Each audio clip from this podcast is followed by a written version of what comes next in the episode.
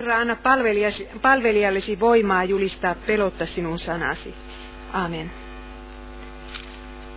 Nyt on siis vuorossa kuudes käsky, älä tee huorin. Luther sanoo, meidän tulee pelätä ja rakastaa Jumalaa niin, että olemme puhtaat ja siveät ajatuksissa, sanoissa ja töissä, ja että itse kukin rakastaa ja kunnioittaa aviopuolisoaan. Kohta numero yksi. Mikä on tilanne? Haluan puhua nyt ensin siitä, että sukupuolisuus on meille lahja. Sukupuolisuus on yksi suurimpia lahjoja, jotka Jumala ihmiskunnalle antoi. Se oli Jumala, joka keksi seksin, ei kukaan muu. Ja hän keksi sen antaakseen miehelle ja naiselle ihanan keinon toinen toisensa tuntemiseen, rakkauden osoittamiseen ja jälkeläisten saamiseen. Seksuaaliaktista kahdesta ihmisestä, eli niin kuin Raamattu sanoo lihasta, tulee yksi liha. Niin, että toinen voi sanoa toiselle, sinä olet minä. Seksuaalisuus on lahja jokaiselle ihmiselle, sekä naimisissa olevalle että selibaatissa elävälle. On rikkautta, että mies ja nainen eh, ylimpäänsä ovat erilaisia ja täydentävät toisiaan. Tämä on rikkautta sillekin, joka ei ole löytänyt itsellensä sitä toista puoliskoa. Sukupuolisuus tuo mukanaan lumouksen, joka väreilee miehen ja naisen yllä. Miten paljon tämä lumous onkaan inspiroinut miehiä ja naisia tekemään työtä ja tiedettä ja taidetta, uhrautumaan toinen toistensa ja perheensä ja koko maailman puolesta. Aivan riippumatta siitä, saivatko he toteuttaa seksuaalisuuttaan käytännössä vai eivätkö. Mutta toinen asia, seksuaalisuus tuo mukanaan suunnattomasti kärsimystä. Syntiin langenneessa maailmassa sukupuolisuus aiheuttaa lukemattomalle lukemattomille ihmisille suurta kärsimystä. Moni meistä kantaa sydämessään ja ruumiissaan kipeitä haavoja, jotka muut ovat tä- tällä elämän alueella meihin iskeneet. Ja yhtä moni kantaa pahaa omaa tuntoa niistä haavoista, mitkä on toisiin iskenyt. Kuinka moni palakaan intohimon tyydyttämättömässä liekissä? Ja kuinka moni kärsii siitä, että ei pysty hillitsemään viettejään, vaikka näkee, mitä tuhoa ne aiheuttavat. Mutta sitten vielä ovat ne, jotka tekevät tätä kaikkea, mutta eivät kärsi enää siitä. Sukupuolisuus on meille ihmisille kuin tiikeri tankissa. Se antaa meille suunnattomasti energiaa ja drivea ja elämän iloa, mutta jos se karkaa ta- tankista, niin leikki on kaukana. Kysymys on elämästä ja kuolemasta. Miten se tiikeri hillitään, ettei se raatelisi kuoliaksi meitä itseämme ja monia muita meidän ohellamme. Minä olisin halunnut pitää tämän esitelmän keski-ikäisen ihmisen näkökulmasta katsottuna. Mutta kun minä katson tätä yleisöä, niin minulle tuli mieleen, että ehkä minun pitääkin pitää tämä opiskelija-ikäisten ihmisten näkökulmasta. Joten niin minä olen nyt sitten päättänyt tehdä. Ja olen päättänyt saarnata tässä luennossa synniksi paitsi teidän syntejänne, jotka täällä istutte, niin myöskin omani.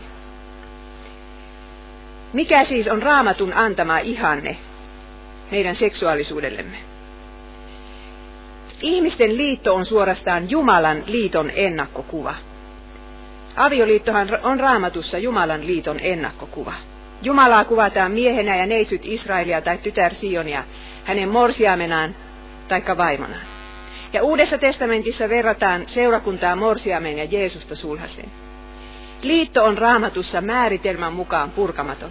Se on ikuinen. Uskottomuus liitossa on pahin ajateltavissa oleva synti. Tämä on siis avioliiton ihan. Ja raamatussa avioliitto solmitaan lain edessä ja se pysyy voimassa, kunnes toinen osapuoli kuolee. Rakkautta e- ja seksuaalisuutta ei siis ihanteen mukaan herätellä eikä häiritä. Tämä on korkeaveisun sanontatapa. Ja niin eh, sitä seksuaalisuuden täyttymystä, eli seksuaalielämän alkamista odotetaan häihin asti. Ja häät ovatkin sitten raamatussa todella iloinen asia. Ne ovat ihaninta, mitä ajatella saattaa. Silloin kuuluu huuto Yljälle ja huuto Morsiamelle. Häissä on jotain hohtoa, koska vihittävät saavat toisensa vasta silloin. Neitsyys on lahja, joka voidaan antaa tasan tarkkaan vain yhdelle ihmiselle. Minä puhun nyt molemmista sukupuolista. Ja vain julkinen avioliittolupaus osoittaa, että lahjan vastaanottaja on sen lahjan arvoinen. Hän sitoutuu tähän ihmiseen loppujakseen. Vanha testamentti kertoo, miten hääyön jälkeen Morsiamen perhe säilytti todistusaineistona niin sanotun neitsyyden merkin, eli siis veren tahraaman lakana. Ja sen avulla isä ja äiti voivat todistaa, että heidän tyttärensä oli ollut neitsyt naimisiin mennessään, kuten luvattu oli. Sukupuolisuhteet ennen avioliittoa oli siis jyrkästi kielletty, myös miehiltä ja myös kihlausaikana. Jos joku makasi neitsyjen kanssa, niin hänen piti mennä sitten sen naisen kanssa naimisiin. Taivasta verrataan ilmestyskirjassa Karitsan häihin. Vielä siellä ovat ne häät. Kristus saa siellä omakseen puhtaan neitsyön eli seurakunnan. Hebrean verbi maata jonkun kanssa voidaan kääntää tuntea tuo toinen. Se on siis sama verbi kuin tuntea. Adam tunsi Eevan. Tästä voimme oppia ainakin sen, että seksiin kuuluu myös toisen ihmisen sydämen ja ajatusten tunteminen. Tuntea toinen sellaisena kuin hän todella on ja tulla hänen tuntemakseen. Se on itse asiassa taivaan esimakua. Näinhän Paavali sanoo. Nyt minä tunnen vajavaisesti, mutta silloin minä olen tunteva täydellisesti niin kuin minut itsenikin täydellisesti tunnetaan. Uudessa luomakunnassa me tunnemme toisemme täydellisesti, mutta tuntemisen keino on joku, jokin muu kuin täällä maan päällä, koska silloinhan ei enää mennä naimisiin.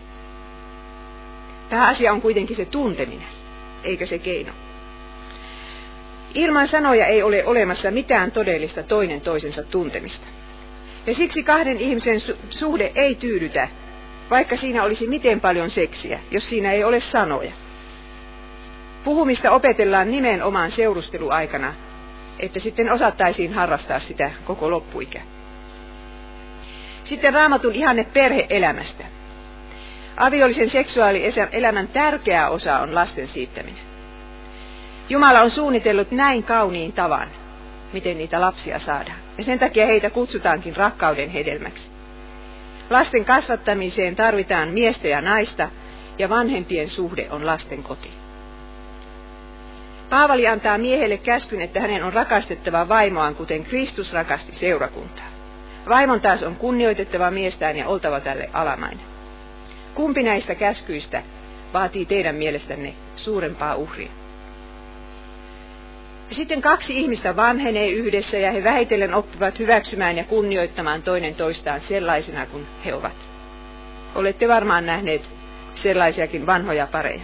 Tämä on se avioliiton ihanne raamatussa. Mutta miten ollakaan, ihmisruumis on joutunut alennusmyyntiin ja tämä ihanne kovin harvoin toteutuu. Jumala on antanut kuudennen käskyn, että me pääsisimme mahdollisimman lähelle tuota ihannetta. Toisin sanoen, että meistä tulisi mahdollisimman onnellisia suhteessamme toiseen sukupuoleen. Uuden testamentin kreikassa on kaksi sanaa, joilla kuvataan näitä sukupuolielämän syntejä. Huoruus, moikheija ja haureus, porneija. Edellinen tarkoittaa aviollista uskottomuutta ja jälkimmäinen sitten kaikkea muuta seksuaalisuutta, joka tapahtuu aviosuhteen ulkopuolella. Jeesus käytti näitä molempia sanoja, kun hän sanoi näin. Juuri sydämestähän lähtevät pahat ajatukset, murhat, aviorikokset, moikheja, sivettömyys, porneja. Nämä ihmisen saastuttavat. Eli siis Jeesuksen mukaan sukupuolielämän synnit alkavat sydämestä, ja ne saastuttavat hänet. Jo mielikuvituksessa kuviteltu huoruus on syntiä. Mutta minä puhun tästä asiasta tarkemmin sitten, kun minä puhun viimeisestä käskystä. Mitäs meidän aikamme sitten sanoo seksistä? Meidän aikamme on kulkeutunut todella kauas raamatun ihanteesta. Seksistä puhutaan myöhään ja varhain, mutta oikeaa rakkautta koitaan kovin vähän. Meidän aikamme pitää seksuaalivietin toteuttamista ihmisoikeutena, eikä ainoastaan oikeutena, vaan pyhänä velvollisuutena. Seksuaalisuutta on hyödynnettävä maksimaalisesti, niin kuin minä jostakin luin. Neitsyydestään täytyy päästä mahdollisimman pian eroon.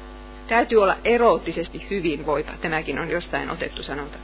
Ainoa, mille pitää olla ehdottoman uskollinen, ovat omat tunteet ja tarpeet. Ja mikä on sitten tulos? Ilmapiiri on seksin kyllästämä. Joka ikinen päivä me näemme kymmeniä seksuaalisesti implisiittisiä kuvia ympärillämme.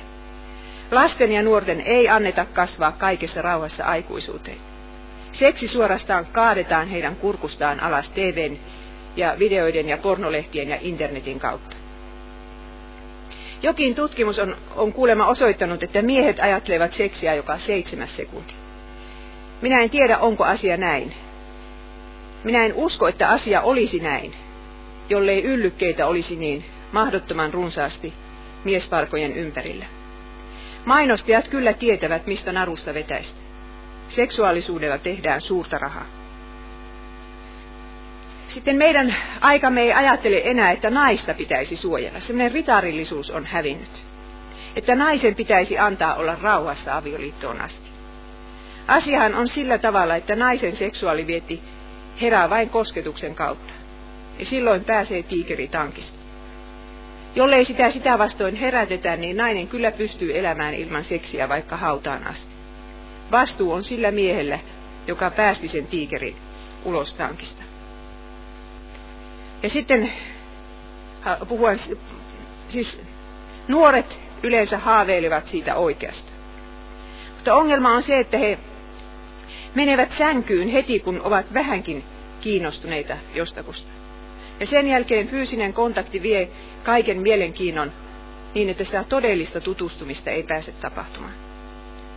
Sellainen suhde ei kuitenkaan ajan päälle ole mielenkiintoinen.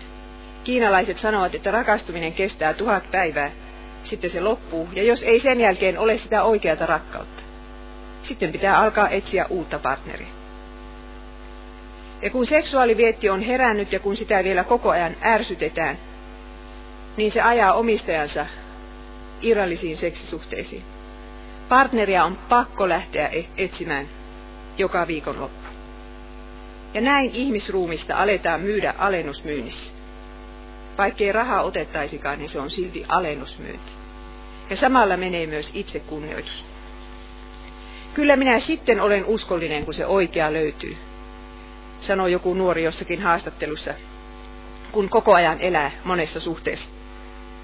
Mutta tällainen nuori ei ymmärrä, että hän murentaa kykyään rakastaa ja olla uskollinen. Me emme voi säästää kakkua ja syödä sitä, sanovat englantilaiset. Me emme voi jaella intiimeintä itseämme ja samalla säästää sitä sille oikealle. Minä puhun nyt sekä miehille että naiselle. Se, mikä monelle jaellaan, on kaikki otettu tulevan aviopuolison kakusta pois. Paavali sanoi, että haureuden synti on erilaista kuin muut synnit. Siinä rikotaan omaa ruumista vastaan. Kun jonkun aikaa on harjoitettu irtoseksiä, niin ruumis ja sielu turtuvat. Todellisen rakkauden tunteminen ja uskollisena pysyminen käyvät yhä vaikeammiksi. On pakko turvautua kor- korvikkeisiin. Ärsykkeiden pitää olla yhä voimakkaampia. Ja yleensä nainen tuntee itsensä hyväksi käytetyksi, on kuin hänet olisi otettu koekäyttöön ja huonoksi havaittu. Seuraavaan suhteeseen mennessään naisella on taas huonommat evät, niin tietysti miehelläkin. Mitenköhän suuri osa meidän aikamme masennuksesta lieneekään irrallisten ja lyhy- lyhytaikaisten sukupuolisuhteiden tulos. Ja koska nainen on heikompi astia, niin, niin hän, hän kestää vielä miestä huonommin sitä promiskuiteettia. Hänestä tulee helposti kovis. Hän alkaa vihata miestä. Ja muutenkin se, että että naisen, nykyajan naisen suhde omaan seksuaalisuutensa on problemaattinen, se näkee, näkyy näinä syömishäiriöinä. Seksuaalinen vallankumous on vienyt naiselta hänen suurimman onnensa. Yhden miehen kumppanuuden ja rakkauden. Äityyden onnen. Isoäityyden onnen. Mitä se on antanut sijaan? Sydämen täyden kipeitä muistoja ja itsehalveksuutta. Ei mitään muuta. No sitten yksi laji tätä ihmisruumiin alennusmyyntiä on porno ja nautinnon orjuus. Minä luin Japan Harvest-lehdestä, joka on tarkoitettu siis Japanin läheteille. Siellä luki viime vuonna, että porno on ongelma myös kristillisissä piireissä, jopa lähetyssaarnaajien piireissä. Ja minun mielestäni eräs meidän aikamme tuhoisimpia ilmiöitä on se, että pornoa on niin helposti saatavilla puolikasvuisista pojista alkaen se on vain parin klikkauksen päästä, päässä, niin kuin yksi nuori mies minulle tämän asian ilmaisi. Ja yleensä pornoon suhtaudutaan myönteisesti. Ajatellaan, että sen avulla voi purkaa seksuaalisia paineitaan vahingoittamatta ketään toista. Mutta mikään ei voisi olla sen suurempi harhaluulo. Kokemus osoittaa, että pornosta tulee riippuvaiseksi samalla tavalla kuin viinasta ja huumeista. Kannattaa varoa ennen kuin järjestää itsensä tuohon koukkuun. Ja pornossa on tuhoisaa se, että se antaa naisesta ja rakkaudesta väärän kuvan. Naisesta tehdään usein silikoonin avulla mahdollisimman seksikäs, pelkkä seksiobjekti. Luuletteko te, rakkaat ystävät, että tällaisten kuvien katseleminen voi olla jättämättä jälkeään miehen naiskuvan ja hänen kykynsä nauttia seksistä yhden ainoan naisen kanssa? Pornon katselijan sydän ei koskaan tyydyty, ja siksi se vaatii yhä suurempia ärsykkeitä. Suomeksi sanottuna yhä, yhä vahvempia kuvia, yhä epänormaalimpaa seksiä. Ja sitä paitsi luin kirjasta Kristitty seksihullussa maailmassa. Siellä sanottiin, että pornoteollisuus markkinoi myyttiä raiskauksesta, että nainenkin haluaa sitä. Ja tästä johtaa suora tie lapsipornon ja muiden seksuaalielämän vääristymien kuvaamiseen. Maailmassa ei ole mitään, ei kerta kaikkiaan mitään, joka, mikä halventaisi naista enemmän kuin pornon tuottaminen. Jokainen, joka sitä tuottaa, myy, ostaa ja katselee, on osasyyllinen naisen halventamiseen ja vastuussa myöskin Jumalan edessä. Pornon katselu vie jotain pois siltä naiselta, jota siinä kuvataan, ja siltä naiselta, jonka kanssa sitten mennään naimisiin. Kun Jeesus varoitti katsomasta naista himoiten, niin hän tarkoitti myös niitä naisia, joita pornokuvissa esiintyy. Pornon katselija täyttää päänsä ja sydämensä inhottavilla kuvilla, jotka nousevat sieltä tajuta, tajuntaan yhä uudelleen, mitä erilaisimmissa tilanteissa, ja joskus myös säätelevät käyttäytymistä. Useinhan pornon katseluun liittyy myös pakonomainen itsetyydytys. Ja myös aviopari saattaa katsella pornoa yhdessä saadakseen avioelämänsä uutta potkua. Mutta kaikki tämä on tuhoisaa ihmisen psyykelle, ajatusmaailmalle, itsekunnioitukselle, ihmissuhteille, uskon elämälle, kyvylle tehdä työtä ja rakastaa. Ajatelkaa nyt niitä naisiakin, jotka näissä kuvissa esiintyvät. Heidät on luotu Jumalan kuviksi. Minä luin internetistä, että tätä nykyä löytyy, ei kun siis luin jostain lehdestä, että internetistä löytyy tätä nykyä miljoona lapsipornosivua. Vai oliko se nyt kuvaa? Minä en muista enää kumpaa se oli, mutta miljoona joka tapauksessa. Mistä nämä lapset on saatu kuvattavaksi? Mitä heille tapahtuu? Jeesus sanoi sanasensa tästä asiasta, hän sanoi näin. Mutta joka viettelee yhden näistä pienistä, jotka uskovat minuun, sen olisi parempi, että myllynkivi ripustettaisiin hänen kaulansa ja hänet upotettaisiin meren syvyyteen. Ja kun tälle tielle lähdetään, ei epänormaaliudelle tule mitään loppua. Sadismi, masokismi, insesti, eläimiin seko, sekaantuminen ja kaikki tämä odottavat vuoroa. Minä en saa itseäni edes ottamaan selvää siitä, mitä tässä maailmassa nykyään tapahtuu ja mitä ihmisten katseltavaksi tuotetaan. Hesarin TV-palstalla luki viime viikolla näin. Niin sanottua normaalia seksiä ei ole olemassakaan. Se on pelkkä ihanne ja nykyään myös karkea markkinatavara. Onko näin pitkälle tultu? Jeesus ennusti, että lopun aikana rakkaus kylmenee, koska Jumalan laki hylätään. Nyt me näemme, että oikea rakkaus on kohta jo kokonaan maailmasta hävinnyt. Jäljelle on jäänyt rakastelu ja nautinnon orjuus. Se on nimittäin orjuutta. No sitten avoliitto. Avoliitosta sanon sen verran, että raamatun mukaan seksuaalielämän aloittamiseen tarvitaan julkinen lupaus. Minä sitoudun tähän ihmiseen koko elämäni ajaksi. Lupaukseni kestää myös silloin, kun löytyy joku parempi, kauniimpi, fiksumpi, jännittävämpi mies tai nainen. Avoliittolainenhan pitää takaovea auki juuri siitä syystä, että pääsisi siitä livahtamaan ulos. Hän pitää partneriaan koekäytössä. Jos olet huono, niin vaihdetaan parempaan. Ja avoliitto on mahdollisimman huono tapa koettaa houkutella toinen osapuoli naimisiin. Niin kuin englantilaiset sanovat, miksi ostaa lehmä, kun maitoa kerran jaellaan ilmaiseksikin. No sitten avioero ja uudelleen avioituminen. Jeesus kielsi vaimon hylkäämisen kaikissa muissa tapauksissa, paitsi silloin, jos tämä on itse ensin hylännyt miehensä tekevällä aviorikoksella. Siis avioeron syyksi ei riitä, että mies on löytänyt itselleen uuden ja ehomman. Vapahtaja liittyi tässä asiassa Jumalan alkuperäiseen tahtoon, minkä Jumala on yhdistänyt, sitä älköön ihminen erottako. Ja sitten uudelleen avioitumisesta Jeesus sanoi, siis kun puoliso vielä elää, niin Jeesus sanoi näin. Minä sanon teille, se joka hylkää vaimonsa muun syyn kuin haureuden tähden ja menee naimisiin toisen kanssa, tekee aviorikoksen. Ja sitten hän sanoi näin. Jokainen, joka hylkää vaimonsa muun syyn kuin haureuden tähden, ajaa hänet aviorikokseen. Ja aviorikoksen tekee myös se, joka nai miehensä hylkäämän naisen. Tässä on kaikki, mitä Jeesus tästä aiheesta sanoo. No sitten homoseksuaalisuus. Luomiskertomuksessa kuvataan, miten Jumala no- loi ihmisen mieheksi ja naiseksi. Hän loi naisen avuksi, joka on miehelle sopiva vastapäisyyssuhteeseen, niin kuin se hebrean verbi tarkoittaa. Jo miehen ja naisen fyysinen rakenne osoittavat, mikä on normaalia ja mikä on epänormaalia seksuaalielämän alueella. Raamattu ei sano mitään homoseksuaalismin synnystä, mutta se kieltää ehdottomasti seksisuhteet kahden samaa sukupuolta olevan ihmisen välillä.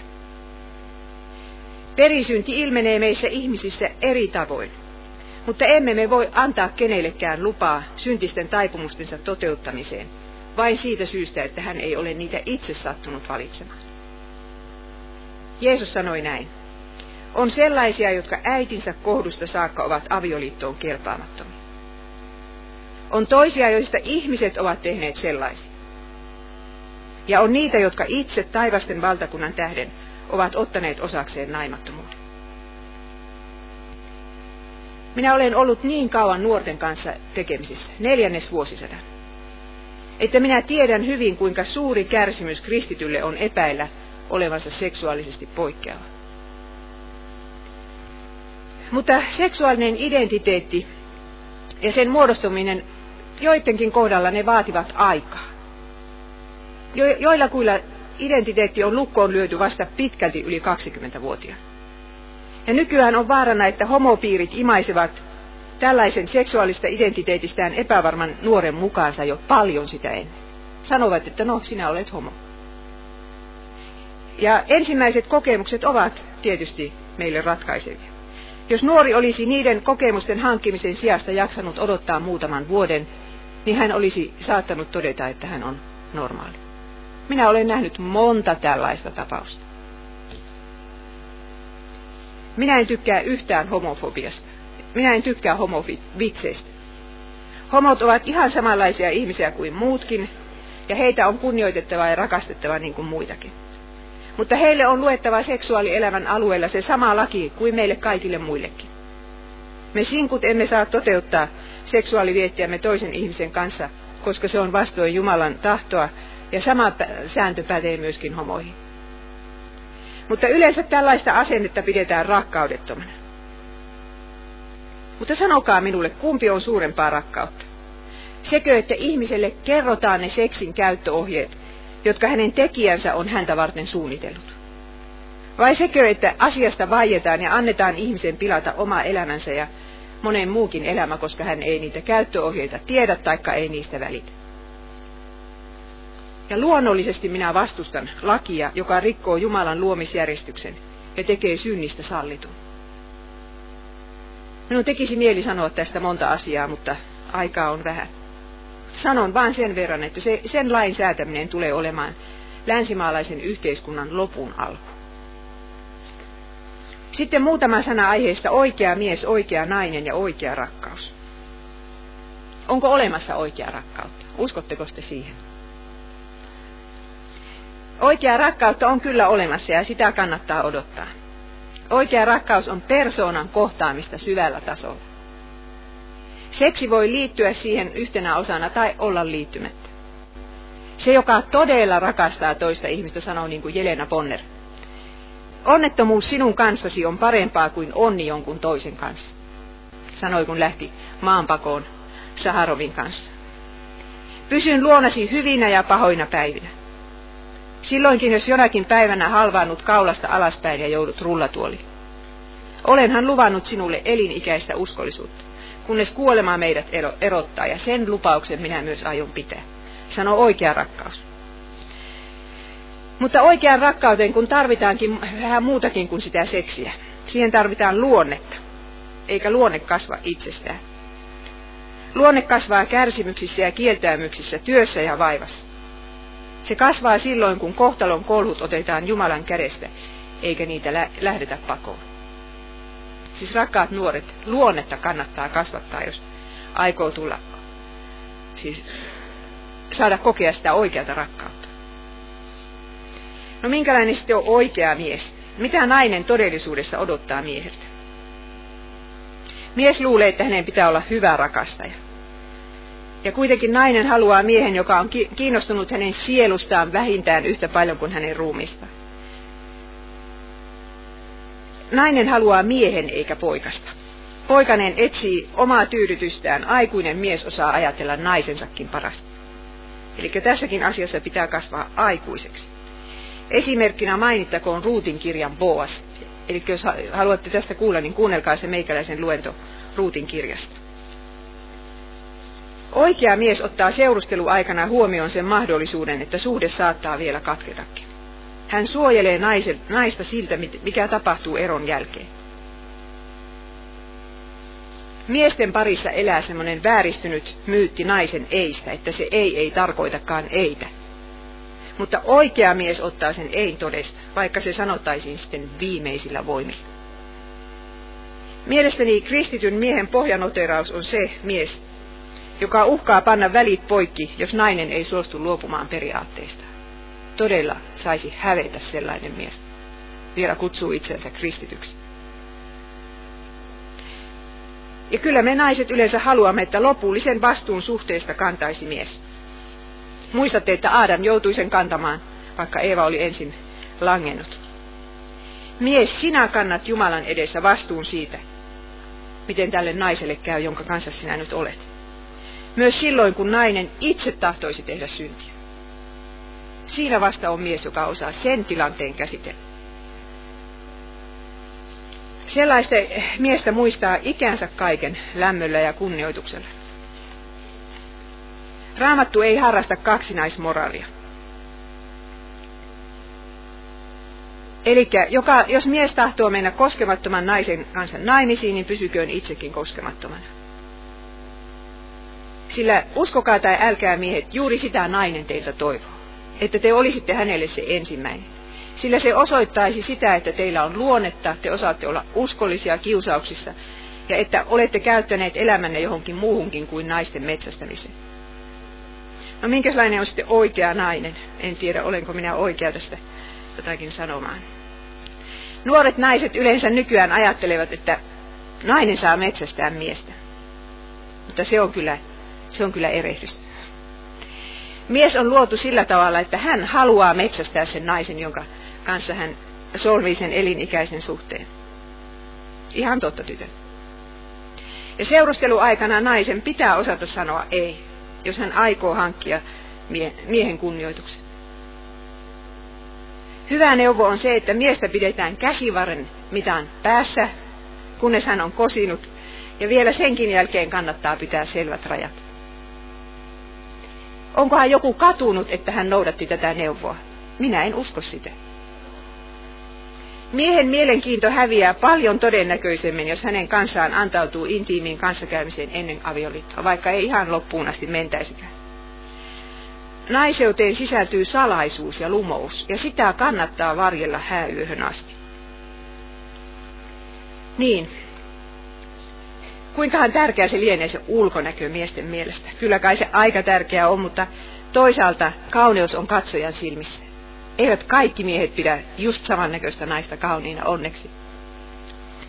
Eli yhtä monta prosenttia kuin on tietynlaisia naisia, niin saman verran on miehiä, jotka ihailevat juuri sitä naistyyppiä. Tähän tulokseen minä olen tullut. Mutta naisella pitää olla luonnetta. Jotain antamista toiselle, jotain puhumista. Kirjoja, jotka on luettu, ajatuksia, joita on ajateltu, kärsimystä, josta on jotain opittu, uskoa Jumalaan. Työtä, palvelualtiutta, uhrimieltä. Siitä äidin hommasta, kun ei selviä ilman uhria. Ja yksi osa naisen luonteesta saadaan niin, että nainen varjelee itsensä ja pysyy säädyllisenä. Viettelijätär on naisen pohjanoteraus raamatussa, esimerkiksi Potifarin vaimo. Niin. Sen verran meidän naisten pitää Jumalan johdatukseen uskoa. Että me emme, emme, emme ajattele, että no se oikea kävelee tuosta ohi, jos minä en ala sitä metsästä. Kyllä Jumala järjestää asian niin, että toisilleen tarkoitetut saavat toisensa. No entä sitten, kun en saa toteuttaa omaa seksuaalisuutta, niin mitä sitten tapahtuu? Tämä on viides kohta. Olemme jo puhuneet siitä, että elinikäinen avioliitto on raamatun ihanne. Mutta väliin putoajia on paljon. On niitä, jotka eivät ole vielä löytäneet sitä oikeaa. Taikka niitä, jotka odottavat häitään. On niitä, joiden seksuaalisuus on jollain tavalla poikkeava. On niitä, joiden puoliso ei rakasta heitä, tai jotka eivät itse rakasta puolisoaan, tai puoliso on heidät hylännyt. Ja on niitäkin, jotka muuten vain ovat luopuneet toivosta solmia koskaan avioliittoa. Itse asiassa joka ikisen ihmisen elämään tulee tilanteita, joissa hänen on kiellettävä seksuaaliset halunsa, joskus jopa rakkautensa. Miten heidän, vai pitäisikö sanoa meidän, pitäisi silloin seksuaalisuutensa kanssa elää? Jos sinä istut täällä sen takia, että sinä haluat tietää, mikä on Jumalan tahto tässä asiassa, niin vaihtoehtoja on todella vähän. Joko kuulut niihin, jotka ovat naimisissa ja joilla on seksuaalielämää, tai niihin, jotka eivät ole naimisissa ja joilla ei sitä ole. Niin yksinkertaista se on. Mutta kiusaukset seksuaalielämän alueella ovat niin hirvittävän suorastaan epäinhimillisen kovia. Ja monesti tuntuu siltä, että olisi tuhat kertaa helpompaa luovuttaa ja toteuttaa seksuaalisuuttaan niillä keinoilla, joita on saatavilla, kyselemättä, onko tämä nyt oikein vai väärin. Ja tämä tuntuu helpolta vaihtoehdolta, ja siinä on vielä paholainen kuiskuttamassa, että tee se, tee se. Mutta tässä on vain yksi vika, ja se on se, että synnistä tulee seuraukset. Jos seksiä harrastetaan muuten kuin elinikäisessä avioliitossa, niin varmasti joku kärsii. Myöskin se, se seksin harrastaja siinä kärsii. Jeesus sanoo, että on parempi repiä silmä päästä tai hakata käsi irti olkapäästä kuin langeta seksuaalisiin synteihin. Matteus 5, 27, 32. Ja Paavali kehottaa pakenemaan nuoruuden himoja. Me emme pääse kiusauksia kokonaan pakoon, mutta meidän on tehtävä voita, voitavamme niin, että välttäisimme niitä. Me emme saa mennä paikkoihin, jossa ne meitä odottavat. Emme saa katsoa ja lukea sellaisia elokuvia ja lehtiä, jotka saavat meidät lankeamaan. Luovu mieluummin televisiostasi kuin hyvästä omasta tunnostasi. Mutta entä jos sinulle sitten loppujen lopuksi, kun sinä noudatat näitä sääntöjä, niin käy sillä tavalla, että joudut menemään hautaan koskemattomuutesi tallella? Mutta siinä tapauksessa sinulla on jotain muutakin tallella, nimittäin itsekunnioituksesi. Voit pitää pääsi pystyssä ja katsoa peilistä itseäsi suoraan silmiin. Sinun nahkaasi ei ole myyty alennusmyynnissä. Niin. Miten me sitten voisimme taistella seksuaalielämän syntejä vastaan? Minulla on tässä muutama vihje teille, rakkaat nuoret ystävät. Ja luulen tietäväni, mistä puhun. No ensimmäinen asia on se, että, että tunnustaa oman seksuaalisuutensa, läheisyyden, hellyyden, tarpeen, että minussa on se ja, ja minä hyväksyn, että minussa on nämä tarpeet. Koska Jumala on meihin asettanut sen ihmisen ikävän. Ja siitä ei seuraa mitään hyvää, jos me sen kiellämme. No toinen on sitten, että me suostumme odottamaan. Mitään todella hyvää ei koskaan odota liian kauan. Suuri rakkaus ei ehkä satukaan kohdalle parikymppisenä. Uskokaa tai älkää vielä kolmikymppisenä voi rakastua perusteellisesti, jopa nelikymppisenä.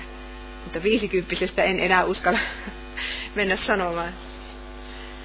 Jossakin vaiheessa kai täytyy tunnustaa tosiasiat. No sitten seuraava kohta on sanoutuminen raamatun arvomaailmaan. Minä valitsen ne raamatun arvot. Minä päätän elää niiden mukaisesti. Päätän eh, sen, miten suhtaudun toiseen sukupuolisuuteen, pornoon, seurusteluun. Jos olet elänyt hurjaa elämää, niin ei ole vielä liian myöhäistä muuttaa tyyliä. Ei ole liian myöhäistä. On olemassa sellainen tapa elää tätä elämäänsä, että saa itse kunnioituksensa takaisin. Voi opetella sitä itsehillintää, koska sitä tarvitaan niin monta kertaa elämän aikana. Mutta kaikissa näissä asioissa pitää varautua siihen, että tappioita tulee, siis tässä taistelussa. Nimenomaan seksiasioissa on hirvittävän vaikea elää niin kuin on päättänyt.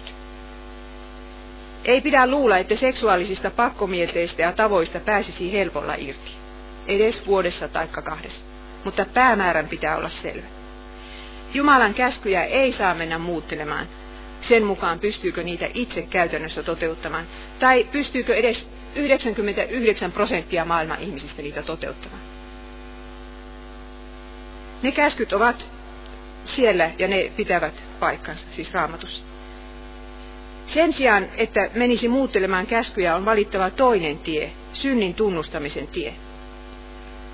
Että tunnustaa sen synnin jo ajatuksissa, vaikka sitten tuhat kertaa päivässä. Ja tässä tiessä on se voittamattoman hyvä puoli, että se vie meidät yhä uudelleen Jeesuksen luo, hänen ristinsä juurelle meillä on Jeesukselle koko ajan jotain asiaa. Ja sitten on tämä sielunhoito. Pitää mennä puhumaan asioistaan jonkun vanhemman ja viisaaman kanssa. Synti on sanottava ääneen oikealla nimellä. Ja sitten Jeesuksen ohje kiusausten keskellä riittää kullekin päivälle oma vaivansa. Ei kannata ajatella pidemmälle kuin sen yhden päivän taistelua. Tänä päivänä minä taistelen syntiä ja sen orjuutta vastaan. Huominen pitäköön huolen itsestään. Ja sitten armon välineet. Se, että me luemme raamattua, käymme raamattupiirissä, käymme ehtoollisella. Ne ovat aseita seksuaalielämän syntejä ja tätä taistelua vastaan. Ja sitä paitsi ne lohduttavat meitä ja lupaavat meille anteeksi annon silloinkin, kun olemme langenneet. No sitten on suplimointi. Tietääkö nykynuoriso ollenkaan, mitä sana suplimointi tarkoittaa? Se tarkoittaa, että selibaatissa elävä järjestää seksuaalienergialleen jotain järkevää käyttöä. Elämästä voi tulla rikas silläkin tavalla. Minä kirjoitin monta vuotta sitten tällaisen runon. Et antanut minulle rakkauden ruusutarhaa, mutta annoithan pieniä päivän kakkaroita polun varret täyteen. Ja minä olen ollut niistä päivän kakkaroista uskomattoman onnellinen niin uskomattoman monta kertaa. Jeesuksen kädessä synnin orjuuskin muuttuu siunaukseksi. Se saa aikaan, että tarvitset vapahtajaa joka päivä, etkä voi elää hetkeäkään ilman häntä. Ja kerran tulee sitten se päivä, jolloin pääset orjuudesta. Usein se tulee jo tässä ajassa, mutta joskus vasta tulevassa, eikä se sittenkään ole liian myöhäistä. Sitten vielä yksi kohta, Jeesus ja kuudes käsky. Istuuko tässä kirkossa ehkä tänä iltana joku, jolla on varaa rukoilla samalla tavalla kuin vertauksen fariseus rukoili temppelissä? Jumala, minä kiitän sinua siitä, etten ole niin kuin muut ihmiset, nuo huorintekijät. Vai pitääkö sinun ehkä lyödä rintaasi publikaanin tavoin ja pyytää, Jumala, ole minulle syntiselle armollinen? Minun pitää. Mutta tässä maailmassa on yksi mies, joka osasi elää sataprosenttisen puhtaasti. Ja se oli Jeesus. Minä olen siinä luennossani Jeesus ja naiset ottanut monta esimerkkiä tästä, mutta haluaisin nyt vain muistuttaa mieleenne tämän Magdalan Marian pääsiäisaamuna. Hän luulee, että Jeesus on kuollut. Sitten hän, Jeesus seisookin siinä selän takana ja sanoo Maria. Sillä hetkellä Maria haluaisi heittäytyä Jeesuksen kaulaan. Ja mitä Jeesus hänelle sanoo? Älä minuun koske. Sitä hän ei sanonut kellekään muulle. Tuomalle hän päinvastoin sanoi, että kosketa minun käsiäni. Jeesus ei halunnut järjestää Marialle sellaista häpeän sekaista muistoa pääsiäisaamusta. Hän oli mies, joka osasi varjella naista tekemästä jotain sellaista, millä ei ole tulevaisuutta. Niin, Maria sai Jeesukselta elämän tehtävän. Ja oli varmaan onnellinen sitä täyttäessään, kun hän oli ylösnousemuksen todistaja. Mutta sitten muistatte sen, kun Jeesus meni fariseus Simonin luokse päivällisille. Ja sinne päivälliselle kesken kaiken tulee kaupungin ilotyttö. Siellä vieraat syövät ruokaa puolittain makuasennossa ja ilotyttö tulee mitään sanomatta sinne Jeesuksen jalkojen juureen ja purskahtaa itkuun ja alkaa pestä omilla kyynelillään niitä jalkoja ja voidella äh, niitä hajuvoiteille, jonka oli tuonut mukana. Ja sitten kun hän ei tiedä, miten hän pyyhki sinne jalat, niin hän päästää hiuksensa irti. Sitä eivät juutalaiset missään nimessä tehneet miesten nähneet, siis juutalaiset naiset. Tilanne olisi 99 miehelle sadasta todellakin nolo. Miten minä tuosta naisesta selviän? Tämähän on täydellinen kasvojen menetys. Mutta Jeesus ei tehnyt niin. Hän otti ilotytön rakkauden osoitukset vastaan, kuin ne olisivat maailman luonnollisin, maailman ihanin asia. Ja sillä tavalla Jeesus ottaa vastaan sinun kyyneleesi tänä iltana. Nainen itki sitä elämäänsä. Ehkä hän itki pitkästä aikaa. Itki lapsuuttaa ja nuoruuttaa sitä päivää, kun joku hänet vietteli. Niitä kertoja, kun miehet kohtelivat häntä kuin huoraa. Ja hän itse kohteli miehiä tai heidän vaimojaan huonosti. Tai omia vanhempiaan ja sisaruksiaan. Mutta ennen kaikkea tämä nainen itki sitä, että Jeesus otti vastaan hänen kyyneleensä. Hänen suudelmansa, hänen rakkautensa. Ja tämä nainen sai kuulla, miten Jeesus puolusti häntä Simonin edessä ja antoi hänelle julkisen synnin päästä. Kaikki sinun syntisi on anteeksi annettu. Ensimmäistä kertaa elämässään tämä seksuaalielämänsä turmellut nainen sai kokea olevansa täydellisesti hyväksytty. Hän sai uuden alun. Ja se tässä kristinuskossa on niin ihanaa, että vaikka miten olisi elänyt, niin voi saada sen uuden alun. Ja todellakin puhtaat paperit. Synnit anteeksi. Jeesus sanoi, uskosi on sinut pelastanut, mene rauhassa. Ja usko on sitä, että me tulemme niiden syntiemme kanssa Jeesuksen luokse tänäkin iltana. Ja sitten Jeesus sanoo sinulle nämä sanat. Sinulle, joka tätä luentoa kuuntelet.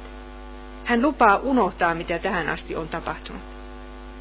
Hän sanoo, kaikki sinun syntisi on anteeksi annettu, uskosi on sinut pelastanut. Mene rauhassa. Saat lähteä rauhassa tästä kirkosta. Ei sydän pakottaen. Jeesus käski lyödä käden poikki mieluummin kuin tehdä sillä syntiä.